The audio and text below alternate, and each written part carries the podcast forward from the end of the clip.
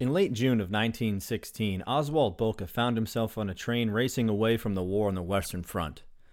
Deemed as too important to lose after the death of Max Immelmann, Boelcke was left with no battle to wage. Instead, he turned his energies into distilling the lessons learned from nearly two years of fighting. This distillation led to the Dicta Boelcke, the first codified set of air to air tactics. Combined with daily flight briefs and debriefs, Boelcke unknowingly set the standard that all air forces use more than 100 years later. I'm Brass. And I'm Mr. Chow. And we're two average fighter pilots. So, luckily, this podcast isn't about us, it's about the extraordinary fighter pilots who've come before us. Welcome to Fight History.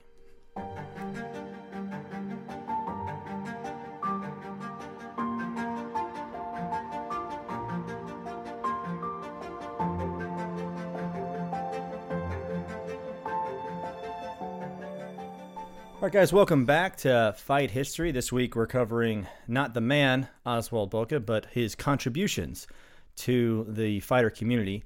But before we get into that, Mr. Chow, how was your weekend? Uh, it was really nice. I went to uh, a friend of mine's son's first birthday party. It was a blast. Yeah, I I'm so dedicated to the podcast that about 21 months ago, I made sure to have unprotected sex so that I could have my first son born on Veterans Day, 11 11, in honor of World War One ending. And in honor of the podcast, little Oswald Boelcke turned one over the weekend. Really and, happy that you did not name him Oswald. Yeah, Oswald, that's a, you don't find that name around quite as much uh, anymore, but it was a fun little. Uh, Ozzy is a cool name, though. Ozzy, yeah. I mean, if he's going to be a rock star, it's even better. Yeah. I don't, judging from my musical ability that I'm handing down or lack thereof, that's probably not the route that he's going. But uh, my son was born on Veterans Day. We're not quite there yet in our study of World War One. Um, but it was a fun little weekend. Miss Chad, a nice little gift for my son. I forget which one it was now. I ate too much uh, cake as always, so we're gonna finish that off after the podcast. But like I said, it was the bread maker that you're now going to regift. I... That's right. I got to get a label maker that just regift to the next person. But um, with that being said, this is an interesting week. It's a different kind of week for us on the podcast because we're not studying the person. Like I said, we're studying his contributions to the fighter community because I think that they are sort of just like very fundamental, and it's how a fighter squadron operates today. That standard was set by Oswald Boelcke when he got back from his trip east in 1916. And so, to kind of paint the picture, though, of what a fighter squadron looks like today, I think it's worth talking about what it's like to be selected and then kind of go through a pipeline and then what it is like when you get back. So, when were you selected to be a pilot, Mr. Chow? Uh, I interviewed in February of 2014. And so I started pilot training then in January of 2015 and then July of 2017 is when I actually got back to the squadron, having been through all the training. Yeah. So if I do the math right on that, I mean, it's like by the time you get selected until you leave for training, it's almost a year. And then once you start training, it's about two and a half years or so before you get back, right? Yeah, and we're and we're only talking about the guard here. This is uh, yeah, this a is a little special. We're both in the guard, but still, without that year break, the year break is kind of what the the guard is waiting for slots for training. Right. But everyone requires about two and a half years of training just to be, get back to a squadron as a wingman. Right. And typically during that training, if you're trying to go for a fighter spot, you have to finish. Everyone has a different standard, but at least top half of your class to continue on a fighter track. And then once you're back, you're just the FNG. I'll let you fill in some of the blanks, but you're the new guy. The friendly new guy. The friendly new guy in the squadron. And your job is to basically make popcorn, sweep the floors, be in position and formation, be on freak when we're flying, and kind of just study, right? That and there's a saying. It's not quite as applicable anymore as it used to be, but like you're just talking on the radios. It, you're just letting me know if I'm on fire, basically. Um, and so we're just contrasting that, Mr. Chow. Last time you brought up like back for you know Oswald Boelcke's squadron, Jasta two.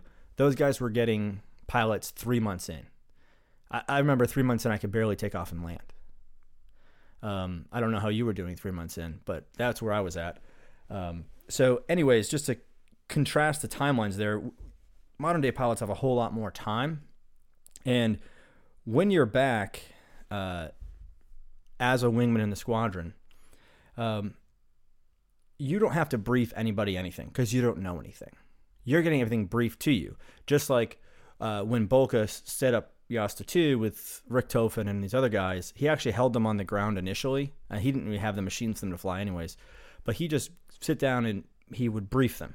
And before every flight today, we have flight briefs. They usually start a couple hours before the flight, and you have to be very, very punctual. It is drilled into your skull during pilot training. You will not be late. We have written standards about being in the squadron 15 minutes prior, being in your seat one minute prior. I used to have nightmares about being late when I had early briefs. Like I didn't sleep well because Yeah, I was scared of missing the brief. when I was a new wingman, I would get to the to the squadron at about like I, I'd done the math. I needed to get there with enough time that I could make two batches of popcorn, and then get the weather in the NOTAMs, and then take a dump. most important part. That is the most all, important all before the brief. And so I remember we had a lot of briefs that were like 6:50 or 7:20 in the morning, which I'm sure a lot of the active duty guys listening to this are like, "That's a joke," you know, 4:30 briefs and all this kind of stuff. But you know, 6:50, 7:20 is pretty early for the guard. Uh, and I remember I was still having to get to work by like 5:20, 5:30. Uh, because we had this popcorn machine that took like 40 minutes per batch, and if I only made one batch, then it was it was going to be out by the time I landed, and I was there was going to be hell to pay. And there was probably a pretty good chance the popcorn machine would light on fire if you weren't watching it very closely. That's That is- happened several times. That is accurate. I Uh, used a, a piece of 550 cord to keep the bucket in the right spot so that it wouldn't burn. Yeah. Uh, that actually reminds me of a funny story. Uh, we were in Romania. Mr. Chow was there, uh, 2018 or so. We were flying with the Romanian Air Force, and this is when I was a brand new wingman in the squadron. And so there was another brand new wingman, call sign Risky now, uh, and we were both Bing and Bong at the time, FNG 1 and 2. And we were doing a sortie. I was supposed to be red air. He was blue air. So he was the good guy. I was the bad guy. And I remember getting ready for the brief, and it was kind of an odd time. It was like 8:20 for the brief, and I see Risky head to the porta potty, taking care of the most important thing, you know, before you brief. But he thought the sortie was at 8:30. So when we start the brief at 8:20, I'm looking around. He's not there, and uh, he walked in about eight minutes late to the brief. And you know when you walk into a room and you, you're like, "Oh, I shouldn't be in here." Like you went to the long cr- classroom or something in high school. He had that initial look on his face, and then he realized with like abject horror that it was actually his brief that he was interrupting. And they pulled him out of Blue Air immediately. I ended up going to Blue Air. They like almost didn't let him fly. And I still remember the look of horror on his face as he walked in eight minutes late to a brief. So the point is, you know, like in a modern fighter squadron, you uh, you always start your flights with a brief, and you know you never want to be late. Um, I still don't think. I mean, knock on wood. I don't think I've been late, and I've been flying for a while now. Started flying in 2015, so I'll probably miss my next brief because I said that. But that's how important it is. And um, my wife, on a side note, she loves the fact that I'm always pushing for us to be on time when she's getting ready I'm sure. this is one thing that doesn't transfer quite as well to your personal life. Uh, always trying to be on time. But what do you brief is sort of the next question, right? And when you're a new wingman in the squadron, you're always studying. And what you're studying is what we call a 3 1, but it's your book on tactics. Okay. Our 3 1 is several hundred pages long and it changes about every 12 hours. That's an exaggeration, but it does change every year. So you have to kind of keep up with the changes. So once you've read it through once, it doesn't mean like you're done. And connecting this back to World War One and Oswald the Dicta Boelcke is essentially your first book of tactics. It's only eight dictas long, but it is that first attempt of someone trying to codify all of the rules they've learned so far in combat.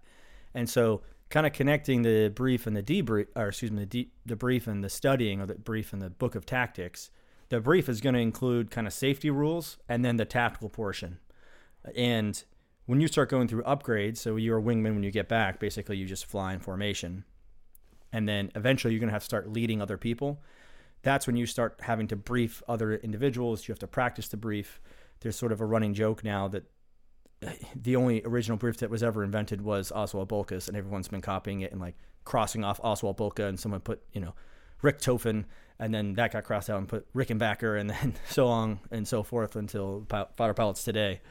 But he was that first guy to write down, hey, this is what we should be briefing everybody. And that was one of his huge comp- contributions. And then before we get into the bulk, the Dicta Boelcke, the other thing he did was the intel briefs. So in a modern fighter squadron, intel always starts the brief with like current threats or, hey, this is what a you know adversary fighter looks like and some of their capabilities. They've got this antenna here, and that's how you can tell it's this version versus that version I'm not gonna lie, I'm not great at paying attention during those. I'm usually finishing my coffee or like coming with my Red game plan. Yeah, I you know I, am to stop you there for a second. Um, I think that as wingman, so as a you know barely qualified F-15, brand new F-15 pilot, or probably in, in any fighter, I think in general we're we're all probably pretty bad at listening to not just the intel portion of the brief, but I think most of the brief, right? Because I remember that feeling as a wingman that no matter what sortie you were going out, what, no matter what mission you were going out to fly, you would go into the brief and you would try to listen intently for the things that were applicable to you. And there was one thing that was always applicable to you, and that was which side do you rejoin to after you take off? You had to remember that because if you screwed that up, then it was going to be very evident if you rejoined to the wrong side. He was going to look out of his aircraft and yeah. Be Other in, side, idiot. Exactly. Be in formation, right, and uh, on freak. And on freak. Uh, and so you didn't. You ended up kind of like your eyes would maybe glaze over a little bit, and maybe wouldn't hear all the words or pro- at least process all the words from the rest of the brief. And I don't these, know about you. These briefs are 60 minutes usually. If you're doing an upgrade, it's a full 60 minutes plus five minus zero. That's the standard. Um, and right now, Mr. Chow and I are, instructor, are instructors, so we're typically the ones giving the brief. And it is kind of a, I've been trying to make them more interesting because, especially if everyone's saying the same thing over and over again, you do just glaze, I, right. my eyes glaze over, and I'm like, all right, cool, I'll probably mess this up and we'll Motor about the pole just shy of the wing rock. Yeah, exactly. There's like these catchphrases simultaneously at the same time that we say that make no sense sometimes, but we all say them at the same, you know, in the same exact way. And so it is, it is a struggle to make them interesting.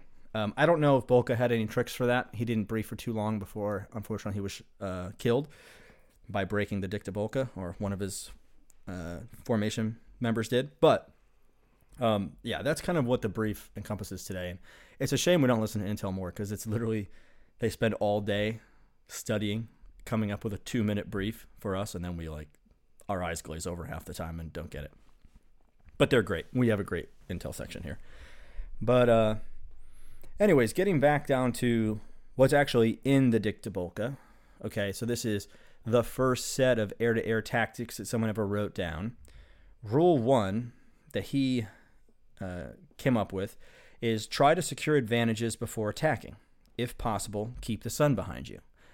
And although the sun thing is not quite as applicable as it was back in 1916, it is still applicable. If you're in a dogfight and the bandit goes into the sun, you can never tell like what's happening. People always call blind sun. So you call blind if you can't see the other guy, and then people add sun to kind of throw out like it's not my fault. He's in the sun. I'm doing a good job. Uh, but the sun thing, you know, it's more applicable in like your tight in dogfights, what we call BFM. The secure advantages before attacking though is actually fundamental to what we do in long range stuff. So the mission objective for our tactical intercepts, which are long range intercepts, is intercept to a position of advantage, which is exactly what he's saying. Uh, we call intercept to a POA for short, so position of advantage. We just call it a POA. And modern day, it's very dynamic. And it's something where we're talking about not just a 1v1, we're talking about my four ship probably against four to six uh, red air. Well, that's what it used to be. Now with uh, F 15 availability, it's usually, you know, one red air or whatever. There's uh, however many red air we can get out there. But we're trying to see like, is my four ship in a position where I can kill them and they can't kill me? Basically, is what we're asking. But it's very very dynamic. It's on geometry, altitude, weapon status, fuel status, all those kinds of things. So it's interesting too, though. He is in in the Dicta Boelcke here. He's trying. He's saying try to secure the advantages before attacking if possible. Yeah. And I would equate that more to the way that we prep for a fight. So we try to get up into the kind of the mid 30s, we get high and fast because the higher and faster you are, the farther you can sling a missile, right? Yeah, Um, and, and I th- that's a good point. He's actually saying before you attack, and what they used to do, and I've I've got this more from uh, Lanoe Hawker's book actually, who we're going to be covering next. Um, when like a British reconnaissance flight would cross the front lines and they would go into Germany or at least the German-held uh, area of France, the Fokkers just wouldn't just go straight and attack. They would spiral up so they could get an altitude advantage, and they would do so in between the front lines and where that reconnaissance flight was. So when that reconnaissance flight has to eventually turn around, they have to fly through the Fokkers in order to do that. And then as they were doing that, if he could maneuver, depending on the time of day, his flight into the sun so that they would dive out of the sun while these guys are trying to return, that's more or less what he was getting at applying it to today, yeah, I think you're right. We want to put ourselves in a position like if we're defending an asset, we're in front of the asset, we're high, and then the intercept position of advantage thing. I think it's just taking that next step further of we always want to strive to be in a position of advantage. And that's kind of the one thing people don't talk about when they we always have to grade ourselves on these like mission objectives. And sometimes you'll find yourself from sure like dumb luck in a good spot and go, "Yeah, I nailed it." Right? But really you're striving to be in a position of advantage at every step of the intercept. And if you ever mess it up, then that's what you want to like focus on. yeah, and then you're trying to dig yourself out of that. Yeah. But yeah, and for for that reason, um, there's so many like different ways to measure it. I, I usually say that it's a lot like porn. I know it when I see it, right? Which is the actual Supreme Court's definition of pornography. Um, because it is just so like it's hard to put in one um, sentence of like what defines a position of advantage. But I think pretty similar to today. I mean, they were they were corkscrewing up for the same reasons, kind of that we are, and that's to maximize the energy on the jet, right? And you know, you, you can do something with that energy. What they were doing with that energy was executing these high speed diving gun attacks, right? What we're doing with the energy is we are kind of pre accelerating our missiles so that they're already above the speed of sound and up at 45,000 feet before they even come off our jet. Uh, Right. And now they can go a lot farther. Yeah, that's a good point. Yeah, we're kind of it, it is all about energy, I guess. Energy and position. That's the other thing. Yeah. We're putting ourselves in a position where these enemy w- wants to attack something and we want to prevent that from happening or we're kicking the door down in an offensive scenario, but we want to put ourselves in the best location, you know, depending on like a surface to air threat and like where we expect the bandits to come from. So, anyways, that's that's rule one, which was again just to highlight: try to secure advantages before attacking, and then keep the sun behind you if possible. Rule two was always carry through an attack when you have started it, and this one again is still very applicable. Um, for us, it might even be more applicable than it was for him, because if you get into like a within visual range with a bandit nowadays, they probably have a missile that's long enough with a long, enough range where you can't realistically run away from him, he can shoot you down with a missile. So once you get within a certain range, depending on upon the threat, you're probably we call it buying the merge. You have to go to the merge, and either you're killing him or he's killing you, probably. Yeah, at, at a certain range, you know, if you're out farther away, maybe if you continue towards your opponent and he shoots a missile at you, that missile hits you. But if you make the decision to turn around at that point, you might what we call kinematically defeat his missile. So his missile doesn't have enough thrust to make it to where you are if you turn around and fly the other direction. Mm-hmm. But after a certain point, once you get in closer than a given range, and it's different for every threat missile and different altitudes and all that kind of stuff, then now you've you've bought the merge, like you said. Yep. And for them, it's kind of interesting that he he pointed that out. Of always carry through an attack before um, when you have started it. There are plenty of cases where they don't do this, but you have to be if you gave yourself the advantage beforehand. You know, you dive in. You're an Eindecker. You dive in on an attack. You could potentially outrun the enemy because you had all that speed, but in doing so, you are letting them get on your six o'clock. So it was dangerous, right? If I shoot at you, but then I'm flying past you, you can just then get into what we would call the control zone. And if you're just as fast as me, I'm now on the defensive and you're on the offensive. I think there's also something to be said about the fact that um, if you're starting an attack, you know, if you, if you think about if we go back to what we were talking about earlier, how they, they would corkscrew up, they're you're never in a better position to start the attack than you are for that initial attack when you're as high as you're ever going to be in the fight and now you're diving in. If you're not going to if you if you kind of give up on the attack before you even get to them and you reset your position now one you may have lost the element of surprise and you're probably not as high anymore. So you've lost the ability to to kind of execute there. And i think back to a concept that we talked a lot about when i was in the marine corps on the ground side was that a a simple plan executed very well and very violently usually works out much better than a much more complicated plan that's executed poorly. Yeah, actually, I more or less live and die by that. I love that mindset, and I always try to bring that in when we do like more complicated flights. For example, a defensive counter air where I'm defending something. I like to come up with very few decision points. It's like binary. If the enemy does this, I do this, and I try to like I think really strongly about them when I come up with criteria but I want to come up with like things that I can execute very sharply, very quickly, and I can keep them all in my head. There are times when people come up with 30 things, 30 contracts they want you to adhere to, and nobody's ever going to remember. And no one those. ever remembers them. Yeah. And it's because you're getting that in the brief right before you fly. Hey, I want you to do this, this, this, this, this, this, this, this, this.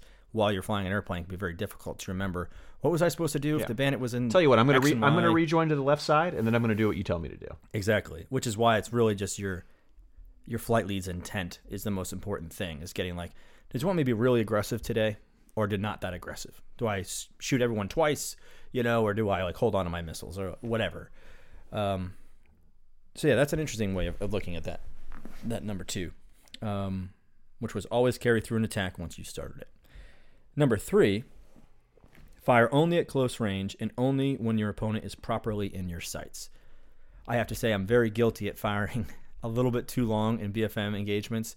It's very easy. We we talk about how then the fangs come out, which is like you're in a fight, like you're ready to, to attack. And if you're at too far of a range for the gun attack, but it looks pretty, it's very, very tempting to go for the gun attack outside of range, and then it almost never works because you're looking at someone nowadays about a half mile away from you, and it's you can imagine the difficulty of shooting an airplane a half mile away. You're going 100 miles an hour, hundreds of miles an hour. Um, And you're talking about a gun attack here. I think you can apply this dicta to a missile attack as well. I think you can can see the, the this idea of close range as a tail DMC. And what I'm talking about here, a tail DMC is dynamic maneuvering cue. It is basically uh, we have the ability in our jet with our radar to be able to see, okay, how how far could the bandit that I'm shooting turn his jet and run the other direction or run sideways? And how, how far could he turn before it defeats my missile? And there's a point at which, when you get close enough, or once you are fast and high enough, that there's really no escape from your missile. And that's a tail DMC. Yeah, that's a good point. It could apply to missiles as well. Um, Boelcke, he had this famous quote that he would only fire when he saw the straps of the enemy's helmet, and if he returned with a black chin, as they called it, because there was like soot that came out of the gun right in front of him, everyone knew that he had, you know, gotten another kill Kind of buttered his chin there. buttered his chin. So, um, yeah, that one definitely still applies to today, and it applies in more ways than one. Like you said, we won't probably get too much. In, the missile stuff can get very confusing very quickly, but yeah, big picture is if you're closer to someone else and you shoot the missile, it's probably better than if you're shooting it farther away. And these guys, I mean, they were looking. I, I mean, they were maybe conserving their bullets, but they were also their jams were very common, so it made sense for them to wait until they knew they could hit their opponent before they actually pulled the trigger. So in case they have a, a jam, that it's not they, they maybe they've still shot down their opponent. Whereas Yeah. if they started shooting sooner, there's a better chance that something's going to happen. Either they're going to run out of ammo or they're going to have a jam and it's not going to happen. Yeah, and like you said, element of surprise was big. If they were, if they had managed to then, you know, get this attack high out of the sun, and then you're shooting half mile away, and the bullets then tell the person like, "Oh, I need to turn into him," then you've ruined everything because you shot too early. Never um, come too early in that sense. Um, so you always want to. That number four here is always keep your eye on your opponent and never let yourself be deceived by ruses. And we have a saying uh, in dogfighting, which is lose sight, lose the fight. and it's very it's very true. Again, in in sort of a dogfight, the number one thing you're trying to do is stay tally with the bandit, which can be very difficult if he's behind you. So you can imagine flying a fighter jet. We're actually turning our entire hips like around to try and maintain tally and you're doing all sorts of things that are very bad for your back and neck under G to be doing to maintain it because if not you might as well just start jinking the guy's probably gunning you if you can't see him. Yeah, I think most of the time in a fight when I have called blind and I'm the defender, so I'm the guy out front with an offender behind me somewhere and I lose track of him, when he describes his position to me of where he is, he says check Wes, which basically means that he is in a position to employ weapons on me. So that's where I should be looking. Yeah. Um, the other thing that I think is interesting about this is actually the second part, which is never let yourself be deceived by ruses, which, if we think in like long range intercepts, a lot of times there'll be like one guy out in front, one bad guy out in front, kind of going, "Look at me," you know what I mean? He'll event, he'll like almost always turn around and then there's this wave of red air that you haven't looked at because you were focusing on this one dude out in front that you now have to deal with as they pass, you know what I mean? And now that wave that was in the back is now a huge problem. So there are long range ruses and sort of game plans that you could expect to see that you always have to be aware of like where's this threat developing? Yeah, that guy out front probably is the threat initially, but if there's all this gaggle behind him, I can't lose sight of that. Yeah, and maybe you decide, hey, I I probably need to respect that threat out front. I probably need to get a missile going downrange toward this guy. But you're you're kind of keeping a lobster eye on what's coming after that. Right. Um, Ideally, I, I, mean, I say that I don't actually do that. No, I, normally we just sled into those. Missiles. That's right. Yeah. Um, but that's why we have debrief. We'll get to that later. Yeah, and that's why we're average fighter pilots and not extraordinary. yeah, that's why no one's doing a podcast about us. That's right. Um, and that was number four. Always keep your eye on your opponent. No, never let yourself be deceived by ruses. Um, I, I want to bring back ruses. That's another scourge and ruses. I'm bringing and those triumphs back. and triumphs. I'm getting that from the British Bake Off, though, not necessarily from this. All right. Um, in any form of attack, this is number five. In any form of attack, it is essential to assail your opponent, your enemy from behind. You're somewhat of an expert in this, Mr. Chow. Um, maybe I'll let you take the lead on that one. Uh, sure. All right. So, uh, in modern day fighters, uh, we don't have rear fi- rear firing weapons in general. Um, so, it is important to put yourself in a position where you can threaten them uh, and usually that is behind them. And that kind of started. We talked about the Fokker Eindecker as being the first real fighter jet. It's a gun platform, right? It has a forward firing gun that fires through the propeller, and it the gun points wherever the air, aircraft points. Um, and that's kind of how things are still today in most cases. Um, so if you put yourself in a position which we we call the control zone, which is an area uh, behind another fighter, um, and generally, uh, generally at their six o'clock, not too close, not too far away, not too many angles. Um, then you kind of are putting them into an armbar. And what I mean by that is it's like a, a controlling move where they don't really have any options. They if they try to do something, if they try to, to put a move on you and try to maneuver away, then you're able to follow that move. So you're not uh, so close that you can't react in time. Uh, but you're close enough that you can very uh, frequently threaten them with the weapons from your airplane. So they are constantly having to re- the defender is constantly having to react in some way. Yeah, and I think like fundamentally, if you guys are both pointing at each other, then you can kill each other. If you get behind the bandit, there's really no way for him to kill you, but you can kill him, which is like what we're trying. We're talking about position of advantage. That's a huge position of advantage. I can kill you, you can't kill me, and that's where I want to. Um, that's where I want to be in a fight. You did remind me of something there when you said armbar. I was thinking about this the other day. It's kind of funny. So, I I do like a little bit of jujitsu. I'm just not good at it. You know, um, we're both in the military, but we haven't seen combat. You're balding, but like not in a cool way. You know what I mean? Just sort of like. Is there a cool way to bald? Well, if like you just shave all your, just all at once. I don't Yeah, think that's you balding. shave your that's head. that's a choice. That's that's a, a choice. Yeah.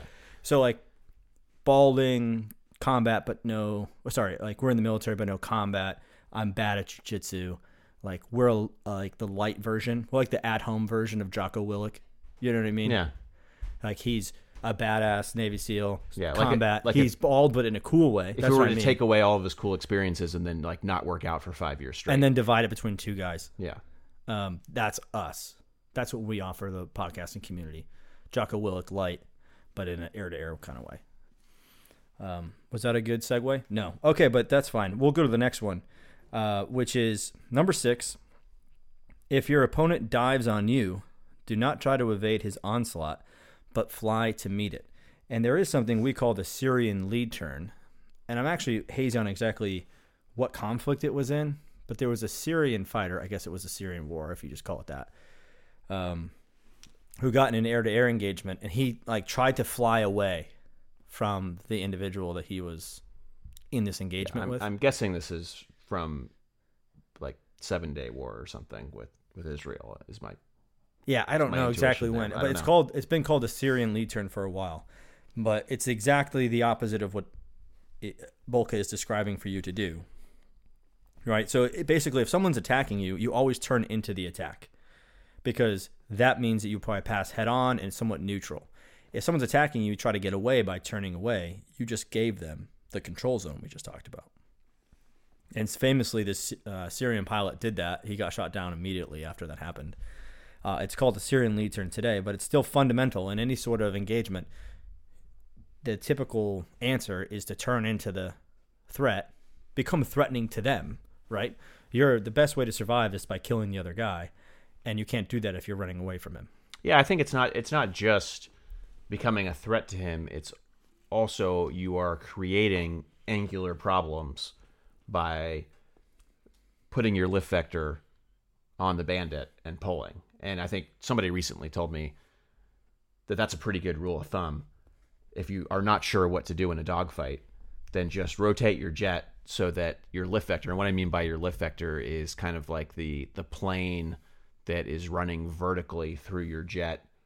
Uh, Yeah, it's the it's a line perpendicular to your wings, yes. going up. Yep. So like as you would turn until your wings are perpendicular, basically to that airplane, And just pull, directly toward. pull him. directly into that guy. Yeah. and that's the closest way to like reduce range, which he probably needs for some sort of attack, and then create an angular problem for him so that you're showing him a whole lot of jet and you're flying into him, which makes it hard to gun somebody. Yeah, and basically, yeah, you're trying to d- deny him the ability to one employ weapons against you, and then two, you don't want him in your control zone. So Yeah. you don't want him putting you in an armbar where then he's going to be able to dictate what you're doing and employ weapons against you from there. What's funny is both the British and the Germans, when they were writing about like the control zone, essentially, which there wasn't a term for it yet, they would they wrote it as um, saying that like he was sitting on my neck. So Yeah. I sat on his neck, and it, you know he couldn't shake me off, type of deal, which is kind of a fun way. of It's looking at hard not to think of it in terms of like wrestling. wrestling. Yeah. You've got his back, essentially, is what we're talking about. You've got your hooks in. No matter what he does, like you're able to kind of respond, and you're constantly threatening with that choke, or in this case, you're constantly threatening to put your nose out in front and shoot him. But in order to shoot him, you do have to sort of leave that control zone and point at the guy. You're always actually pointing slightly behind. We talk about fly to the elbow to shoot the wrist. If you're on his control on his turn circle, you're not actually pointing at him. You're pointing slightly behind him as you fly the same circle around. And then you're looking for those opportunities where he's stable to cut across, shoot him, and then get back. Um, but in order to do that, you need to turn into that fight. You can't fly away from the fight. And that's rule number six. Rule number seven is when over the enemy's lines, never forget your own line of retreat. And this is one that I think is incredibly important and that we're probably not as good at realistically in our like training engagements. We always assume that there is we have a complete clear path out and like um you know, if we're fighting today and we're in some sort of like defensive counter air type of training scenario and we run out of gas, we just go, okay, see you later. Like I'm going home. I'm bingo. Realistically, that would be a problem. Yeah, I think I'm going to disagree with you there a little bit. I think that this exact dicta comes up when we fight offensive counter air. Uh, specific. So when I'm talking about offensive counter air, I'm talking about uh, a situation where we, as air to air fighters, would kind of knock down the door. We're going into a contested environment and we're escorting somebody who's going to be dropping some bombs on something. So we are clearing out the air picture for them so that they can get in, and drop their bombs, and leave. And I think often where we end up focusing the debrief in offensive counter air is in bad decisions on the egress, That's true. which is getting home. That's true. But it's usually targeting decisions. And what I'm trying to say is, how often have you been doing a, like offensive counter air sim, and then they just like hit the uh, fuel freeze button, and they go, "Yeah, you would have run out of gas, but let's just keep going." Do you know what I mean? Or you do a a DCA sortie, and then someone's not very smart with their gas, and they have to go home early. Usually, that's just followed by a knock it off, and then we stop the war. In reality, if there were bandits still alive, obviously, like, well, one dude, you now have no gas and no ability to maneuver as there are still bandits trying to kill you. That's a serious problem. And like, two, obviously, whatever your defended asset is was is now not a defended asset. It's just an asset that's about to get bombed. So I'm just saying, I think that like there are training isms that when we got to war, it would be we'd have to think about this a lot more Agreed. to an extent. Yeah. Like I'm sure it's, uh, we would solve that problem, and there's like all different types of flows, and there'd be people in the bullpen who could relieve you, but um, because of no one's going to push their gas in a training scenario and, typ- and like potentially run a jet out of gas. It's not something we run into as often, but when you know Boelcke writes about this stuff and other people, it was a real issue. They didn't burn gas as fast as like a jet, obviously, but there were times when guys had to figure out a smart way to break away from an engagement to go home because they didn't have gas. Or on the flip side of things, like the Germans had a big advantage if the fights were over Germany or over the German side because they were just like, okay, see you later. I can break away and just land this field, you know? So whoever, wherever the fight was taking place, those individuals had a big advantage. And as the war went on, because of the material advantage over the uh, the Germans, the Germans typically pulled their planes back to their lines, and the fights happened more and more over the German lines, which was an advantage for the Germans fuel wise. And the wind was also blowing that way. And the wind was blowing that way. And there are examples like Lanoe Hawker Squadron. They started flying this plane. We'll talk about it more. Uh, DH2, not very fast. In the fight in the wintertime, you go into an 80 knot headwind. You're going 90 knots. Sometimes they struggled just to get over the lines because they're only moving 10 knots towards the lines once they got blown what uh, east. But anyways, that's an interesting one. It, it, but it's still applicable. And what's crazy is this guy wrote all these in 1916, and they still all apply today in one form or another because they are so fundamental. And then lastly, and this was the the one that sadly was not followed and led to the death of Oswald Boelcke, is for the Staffel or the squadron. Attack on principle in groups of four or six. When the fight breaks up into a series of single combats, take care that several do not go for the same opponent. So the basic fighting element right now of a of the F-15C is a four ship. So the fact that he just called that is pretty remarkable.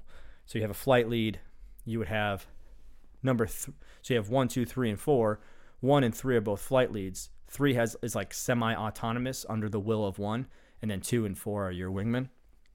Um, but the idea of when the fight breaks up into a series of single combats, take care that several do not go to the same opponent. This is what happened when they met. I think it was actually RFC 24, if I'm not mistaken, which was Lanoe Hawker Squadron. Richthofen goes for one British guy, and then Boelcke and uh, Erwin Böhme go for the same one unknowingly. When they try to avoid a collision, they collide with each other. They try to avoid a collision with the British guy. They collide with each other, and um, Oswald Boelcke is killed. This is something that we talk about a lot when we do what we call air combat maneuvering or a 2v1 scenario. And it is difficult. And I can't imagine what it used to be like when there were no radios. Uh, you you were talking, Mr. Last time about like engaged support com. What that means is one guy's always the dedicated person attacking. That's the engaged fighter. The support fighter is the one who has to clear his flight path away from both the engaged fighter and the bandit. And it's very dynamic and it can switch very, very quickly. And you have to be thinking this is three dimensional. It can be almost impossible to see everyone at the same time. So, Yeah, and, and as the support fighter, I mean that's that's a it's a tough role because you have to simultaneously put your jet, which is always moving, hopefully around 400 knots at this point, uh, in a place in the sky where you are able to get in there and employ weapons if you have an opportunity at any given time. But also, you want to be in a spot where you are deconflicted from the fight in terms of you are not going to have a, a midair collision with either the bandit or with your flight lead. yeah, in some ways, it's more, it's more difficult than the engaged fighter, right? Because the engaged fighter, you're just kind of fighting BFM, you're dogfighting, which you're kind of used to at this point. The support fighter, you're, you're fighting smart BFM. And it's not like that bandit can't just point right at you and start fighting you. He does quite often switch between the two bluer fighters. Yeah, and especially as we get into more advanced threats with like very high off-board sight weapons, just because somebody isn't pointing directly at you doesn't mean that they can't shoot you. Exactly. So you have to be worried about him killing you kind of like the whole time while you're trying not to literally run in. Like this is a real life thing that we we talk about from a safety perspective because it is so easy to put jets together and potentially have a midair collision in training. And there have been midair collisions in training a lot of them in this phase of flight because you're putting three jets in the same piece of sky. And unfortunately, this is you know, like I said last time, this is the rule that's written in the blood of Dick, of uh, Oswald Boelcke. But as Oswald Boelcke could only come up with his eight dicta, and I don't want to say only, um, he came up with the first eight dicta. Yeah, how, many, how many dicta have you come up with, Brass? Uh, there's not many dicta brasses yet, um, but I'm, maybe I'll work on it. Uh, I feel like this could be a section of roll call. the dicta brassa. yeah. Yeah, maybe that should be. Um, I basically had uh, that section already. I just got to rename it. I got a lot of problems with you people. Uh, anyways, so he came up with his eight. Today we have basically hundreds of rules that we have to follow as fighter pilots, and it's written out on hundreds of pages depending on the actual scenario. So the studying is quite a bit. Like as a fighter pilot, you should be hypothetically flying, briefing, debriefing, or studying. In reality, when there's a lot of queep jobs, we're not going to get into that now. But the point is, you would have a brief. Let's, you know, tying this whole thing together. You have a brief. You basically will brief something like in detail for an hour. Then you go through a flight, and you're going to be doing these types of things that he wrote down in a more modern sense. And then you're going to come back and you're going to debrief. And then of the three of those, the debrief is usually far and away the longest portion of this. And there's a very strict process we go through. And as F 15C pilots, as Eagle drivers, as we like to call ourselves, we're kind of the keepers of the debrief. And we pride ourselves in almost a masochistic, like, process of debriefing that can sometimes be 12 hours long for a flight that might have been an hour and a half long. And so, big picture, what you're doing is you, you briefed all this stuff in the brief. And then you're going to go through all of that kind of in minute deal, detail of how it was executed. And there might have been things that weren't even brief that are in the 3 1 in our book of tactics. And if that was touched on, you're also going to go through all of that in minute detail of how it was executed. And so we have all these somewhat advanced systems that track exactly where the airplanes were so you can see how this whole thing played out. You have recordings of all your screens. Yeah, there's even recordings of where you're looking. So I can literally see like where this new wingman was looking physically. And so it's there's no hiding in a debrief. There's also no rank in a debrief, which is funny. It's uh, something I think Lionel Hawker wrote about it, but he's like, hey, there's no rank here, because he is the Hawker was basically the English version of Boelcke. They're actually fighting across the lines at the same time. And Boelcke gets credit because he wrote everything down. Hawker didn't come up with a book of tactics, but he was still kind of briefing and debriefing his guys. and as far as the process, what you're working towards as you're getting through like your upgrades, you go from kind of a wingman, then you can lead one other guy uh, as a two ship flight lead, then you can lead a few other guys as a four ship flight lead, then you kind of work to be an instructor. And as an instructor, you're trying to actually, you know, obviously get the other guys better. And that all starts with the debrief loop, is what we call it. And I think that if we were going to take a couple like Eagle IPs and put them somewhere in like business or you throw them on a football team as like an, a, a consultant, what they could offer really is the debrief loop. And this is a a process of how to systematically get better at something. And so the the loop is you want to be taking a look at something you did like if you were a consultant if a football team calls you and you would look at the tape of you know your last game and you would go let's identify an error right um, and this could be on a play like if you were debriefing a quarterback or something or it could be over the course of a game from play calling and that sort of thing like why did what hasn't happened that we want it to happen so you would identify an error is step one the next step is you have to prove that error actually occurred because you could be wrong. So you're always kind of asking yourself this too. So you have to prove an error occurred.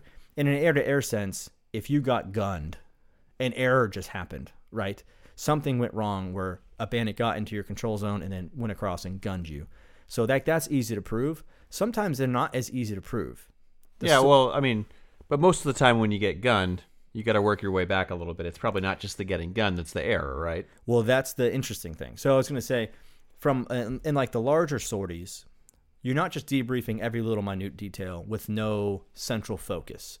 There's always what's called a DFP or debrief focal point, and this is you're trying to identify the most important thing that went wrong, essentially, and like caused you not to have mission success. So you always tie it back to what your your objective was and you the picking of the DFP and the framing of the DFP is like in art form. Yeah, so it's it's it's focusing on the errors that eventually end up contributing to what you're identifying as the major thing that went wrong in this mission.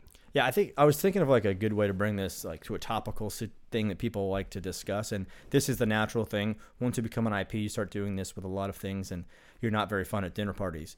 But the I, I think a good example would be people. There's a problem with student loan debt today, right?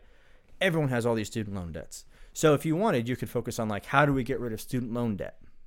But in my opinion, that's the wrong DFP. The DFP is why are why did schools get so expensive, right? Like you have to find the level of where uh, or you want to find the most important thing to like fix the whole problem if you can. Where if I can roll this back to the appropriate scale, the appropriate point, what was the point where the you could call it where the train went off the tracks or where the most egregious error was made to put you in that Yeah, predicament? what was the root cause? What was the root cause? Exactly. And we always put a big arrow hey i think this was the root cause of what happened. And so like in my opinion whatever your solution is you got to go like with student loans if you were just to try to attack the fact that people were in debt and you didn't solve the problem of the fact that schools are so expensive then you're not really fixing the problem because that next wave of students is still going to have the student debt right? If you don't solve it at the correct uh, source. And so that is a that's a little bit of the art of that debrief. But to kind of like continue on and, and to recap there, so you would come up with a, a DFP, but then with all the little individual things that happened that were wrong, you need to I you need to identify the error, prove the error occurred, which can be difficult. And sometimes you think you identified an error and then you can't prove it. Well, maybe it's your perception. Which gets into the next point, which is if you can prove the error occurred, you have to find out why it happened. And usually there's a Socratic method here. And what you're going through is a very deliberate process of, let's say, I think Mr. Chow made an error. I'm going to ask questions in terms of his perception of what he saw in the moment in the jet, if he can put himself back there, because debrief SA is invalid. I want to know what he was thinking at the time and what he was feeling at the time. So, like, what did you see? What did you hear? What did you feel from the jet? Was the jet shaking? Was it smooth? Was there a light buffet, etc.? And then, what were you thinking when you saw and felt all of that? So, like, what was your decision that you made? Well, and, and then, but before you, I mean, before I move on to decision, I like to validate was that perception correct? That's right. Because you can stop right there in some cases if you find that, oh, my my perception was that I was max performing the jet. I was turning it as hard as I could. And you can look at the tape sometimes and you can prove to somebody that no, actually there was more to give. And if uh, you were more perceptive, then you would, if you change your perception here a little bit, you would realize that uh, you are, are working with kind of incorrect information, and so any any decision you make from there is potentially going to be flawed if you're working with a flawed perception. And this is a huge one, actually. It, it, when we get into the larger sorties, right, there could be, especially if you talk about like an LFE, a large force exercise, there could be 20 blue air jets and 60 red air jets. Everyone's talking on the radio at the same time. There are hits all over your scope, and you might go, there might be a really important radio call. And I'm like, did you hear that? And if the answer is no, and I'm telling you to target someone, like, boom, right there, your perception is off. Or what happens in like some of the smaller sorties, maybe you think you killed a bandit, but you didn't. And there's actually four bandits behind you and there's only and you thought there was three. Something like that. Like obviously if you're going into that that's going to affect your decision making and therefore your execution. So you always start with perception. Thanks for pointing out yeah you always want to make sure it's correct. Okay if your perception was correct what did you what did you decide to do with that information? Okay was that the correct decision was that the rec- correct decision um, and then you typically want to i think as you refine this you want to get into more perception problems and decision problems. Uh, not to say that the next step, which is execution, you can't solve, but those tip- typically tend to be easier easier problems to solve. We really want to be affecting people's decision making. You want to get them to be better at making decisions and at perceiving all available information. Yeah, and I think a lot of uh, uh I kind of wind it back to perception a little bit here too.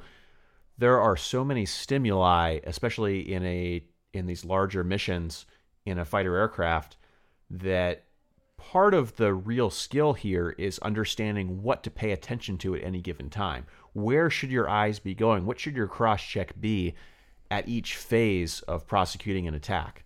Uh, you know, and, and that is a skill in and of itself, so that you have the best possible perception that you could at any given time. Yeah, and it's when you start flying like a Cessna 172, you have to work on a cross check. I have checked my altitude, my airspeed, my heading. Oh, was that a radio call for me, etc. Right? And we talk about taking snapshots, just snapshots in time. If I'm going to look at my radar scope for two seconds, I'm going to look at my situational scope for two seconds. I'm going to look at my HUD for two seconds. Oh, I'm in formation. I'm going to look at my formation member for two seconds. Oh, like yada yada yada. You're taking those snapshots real quick to process the information. And something that I've been working on lately and trying to pass off is there's this idea of clumping together or grouping together data to get quicker perceptions.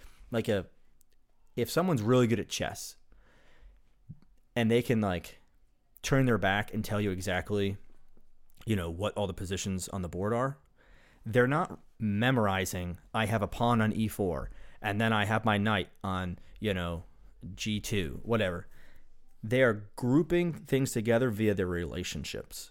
And so, for example, I've been trying to rather than look at my exact data of how far away one bandit is, I'm trying to like zoom my eyes out to look at the scope and go like, okay, that's about this many miles. I have this many bandits at about that many miles, and then I can fine tune it. But always trying to catch the forest before I look at the trees. Do you know what I'm saying? Yeah. And the relationship of the forest. And I think that the guys who are really good with their perceptions and are like some of the best decision makers, I think, are, are just the guys who are perceiving the world faster. And I think the better you get at seeing the relationships, it doesn't matter if it's X miles or X miles plus one. The relationship matters, right? Are you on axis? Are you in a good position to shoot him? Are you at like a certain range? Um, yeah, I mean, it doesn't it doesn't matter that you remember that there was one guy at forty thousand, two guys at thirty thousand, and one guy at ten thousand. What what's important to remember is that there's like, hey, there's three guys that I kind of care about that are high, and then there's one guy low somewhere. Yeah, there's like a three group champagne here, and this is the mo- this is the priority group. That's what I care about right now, and I need to solve that. So, again, let's we've been talking a lot. Let's tie this together. So you, um, Mr. Chow is a lovely.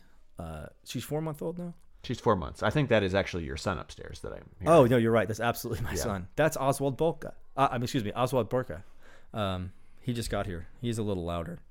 Um, Anyways, tying this together, you identify the error, you prove the error, and then the perception, decision, execution is the meat of this thing. And I, th- well, it is. again, we talk about an art. You're trying to draw that out of somebody without making assumptions is the, is an important part of that. So it's a Socratic method. Method. It's asking questions. You don't want them to be leading questions. You don't want to lead. Very easy to jump to conclusions here. It's very easy. I find if I'm trying to rush through something, which I've never done before, but if I'm trying to like kind of get through it on a Friday afternoon, that's my that's the thing I have to watch out for myself. Of like, I kind of, I think I know why you made the error, and I might go down that path, and sometimes I have to back off and go, wait, nope, let me see what this person actually thought about. Maybe there was a snake in the plane, and that's why they weren't paying attention. Um, but once you figure that out, and you usually like to highlight, hey, this was a perception type of error, you come up with an instructional fix. And your instructional fix should always match the type of error that you found. So if you found someone wasn't seeing something correctly, don't tell them that you want to pull to the moderate buffet just shy of the wing rock. That's an execution fix. You always want to pair the instructional fix that you have to the type of error that occurred. And the more sp- it's like the instructional fix, I've been saying this about everything, it's an art. It is an art because you want to make it very specific but somehow universally applicable to the next situation they find themselves in that's very similar. Right? But you don't want it to be you can't write do better, hear better, Yeah. But it might be see better. when you're trying to determine if the bandit is going to be able to gun you or not, you should turn your head around, maybe your whole body around in the jet, and you should look at the bandit versus if they were looking forward and not looking at the bandit. That's a simple one. Yeah, and Simple perception. but to like to be specific, you can be like, "Hey, I want you to you can use the handles, you can use the canopy. Sometimes you're pushing off the glass of the cockpit. I want you to like loosen the straps up to make sure you have enough. That's probably not a great safety one, but everyone does it. You loosen up your seat kit straps so you have the movement in your hips to actually turn. And then you know, you talk to the optimizing the human wes- weapon system person after to fix your neck, but, but you have to do it, right? Uh, but you're right. Um, that's the type of instructional fix. And then the last part of this is impact. So if you had done it correctly, what would have happened? In the you know the probably overly simplistic example of getting gunned, you would have saw the guy leaving the control zone to execute a gun attack, and you could have jinked out of the way, right? If you had saw him. Um, and I say that this is something that we could apply to other things. In my mind, went to football. I've got a couple of family members who are football coaches, and like my mind goes there quite often. But like, let's say that you are debriefing a quarterback, and he throws an interception. Well, okay, we've identified an error, and I think the fact that he threw an interception probably proves the error pretty quickly. But when you get to like perception, decision, execution, did he throw that error because he didn't see the guy? Well, what did you see? Well, maybe you have to move out of the pocket to see him if you're not seeing the middle linebacker or something, or be taller, Kyler Murray. You know what I'm saying? You have to find out why it happened. Maybe he saw him, but he misread the defense. Maybe he thought it was cover two, it's cover three. He thought the linebacker was dropping in, but he dropped out. Whatever. Like you pick his brain and go, okay, why? Or maybe he saw everything perfect, and he just made a bad decision. Dude, don't force the ball into there. Or maybe it was just a bad throw. maybe it was a bad throw. And that's what I'm saying. Like, if you don't understand that, you don't understand how to fix the problem. But once you get him to, like, hopefully a professional quarterback has decent mechanics and he's working that already. That's why I say execution is usually the lowest hanging fruit. But if you can get him to understand, like, from a, a game time situational perceptive perception of, like, or decision making ability of, hey, maybe you force the ball on fourth down, but not when we're up seven with two minutes to go you know, and then you can also work on the reading defenses and seeing how everything develops. That's his perception side of things, right? And so that's why I say this is something we could take outside of the pure flying environment and apply it to other things I think is pretty interesting. And and I like what you said earlier about the how the fix that you're giving someone has to be both specific to their to the error that was made, and it also has to be universal. Um, and and I want to talk about the the universality here a little bit because, um, I think that in in daily life, it's very easy to misunderstand something that happened and kind of equivalate the quality of decision with the quality of results. Right? yeah, you- so you made a bad decision, but you got lucky. correct. Or or you made the right decision, but you got unlucky. You have to go back to what was the information that you had at the time. Uh, was there a way to have more imperfect or more perfect information, so a, a better perception? If not, then you don't want to learn a negative lesson there and just say, "Oh, I'm going to do something different the next time." Oh, like my my lesson is uh, I'm never going to trust anybody that on Facebook Marketplace ever again, right? uh, if you get scammed, right? Like maybe, maybe, that's a good lesson, but but maybe not. Maybe that's not yeah. really going to help you in the long run. And so you, I think it's it's really important to take a deep dive into what actually happened. And this kind of goes back to identifying the error, improving the error, um, and I, I think that that has a lot of applicability for everyday life as well. Yeah, so I think you can see why uh, Eagle debrief of TI. You might start the brief at six a. Tactical intercepts. Tactical intercepts. You might start the brief at six a.m. and you leave at one a.m. the following morning, because you're just diving into everything, you know, with this type of method, and it it, it can be labor intensive, and there is something for time of useful consciousness, like how much can you learn in a day when it's midnight and you've already been going over this, but we try to debrief to perfection that is how you get better. And like in order to do that, you can't skip steps because you're going to come up, you're going to ID the wrong error. You know, you're not going to find the right why it happened. If you don't ask the right questions, you're going to provide a bad fix. You know, or you're focusing the whole debrief on the wrong point. Like sometimes things go wrong, but you had good execution. And like, you know what? Shit, this red air didn't die because we apply probability you know what I mean?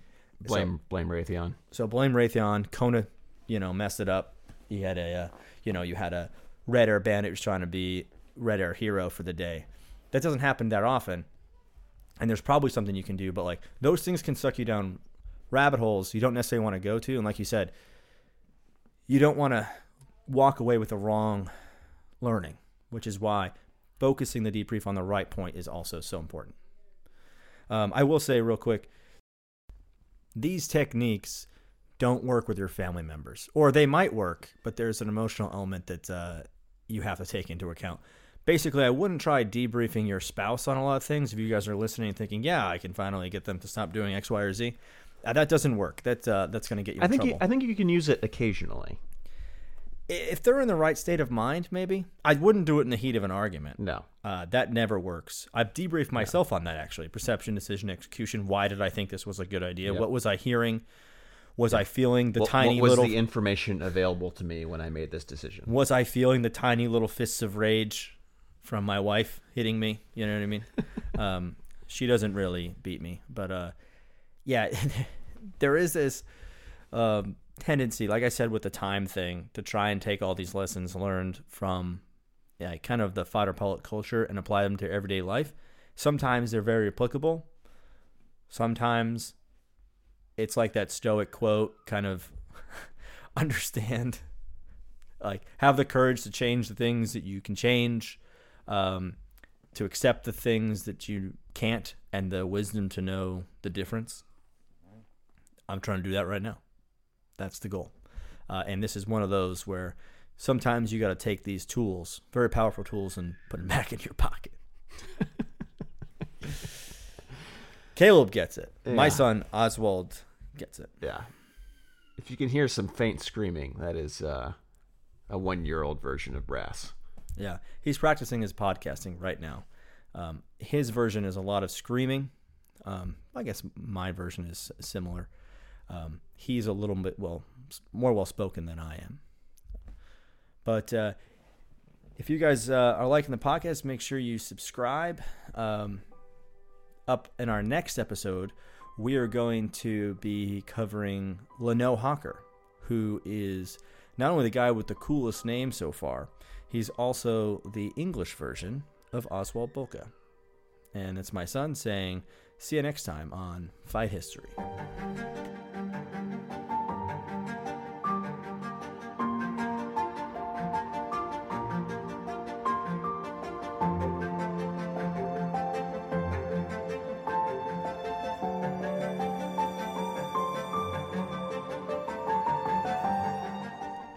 Fight History is hosted by Brian Burke and Mark Silvers.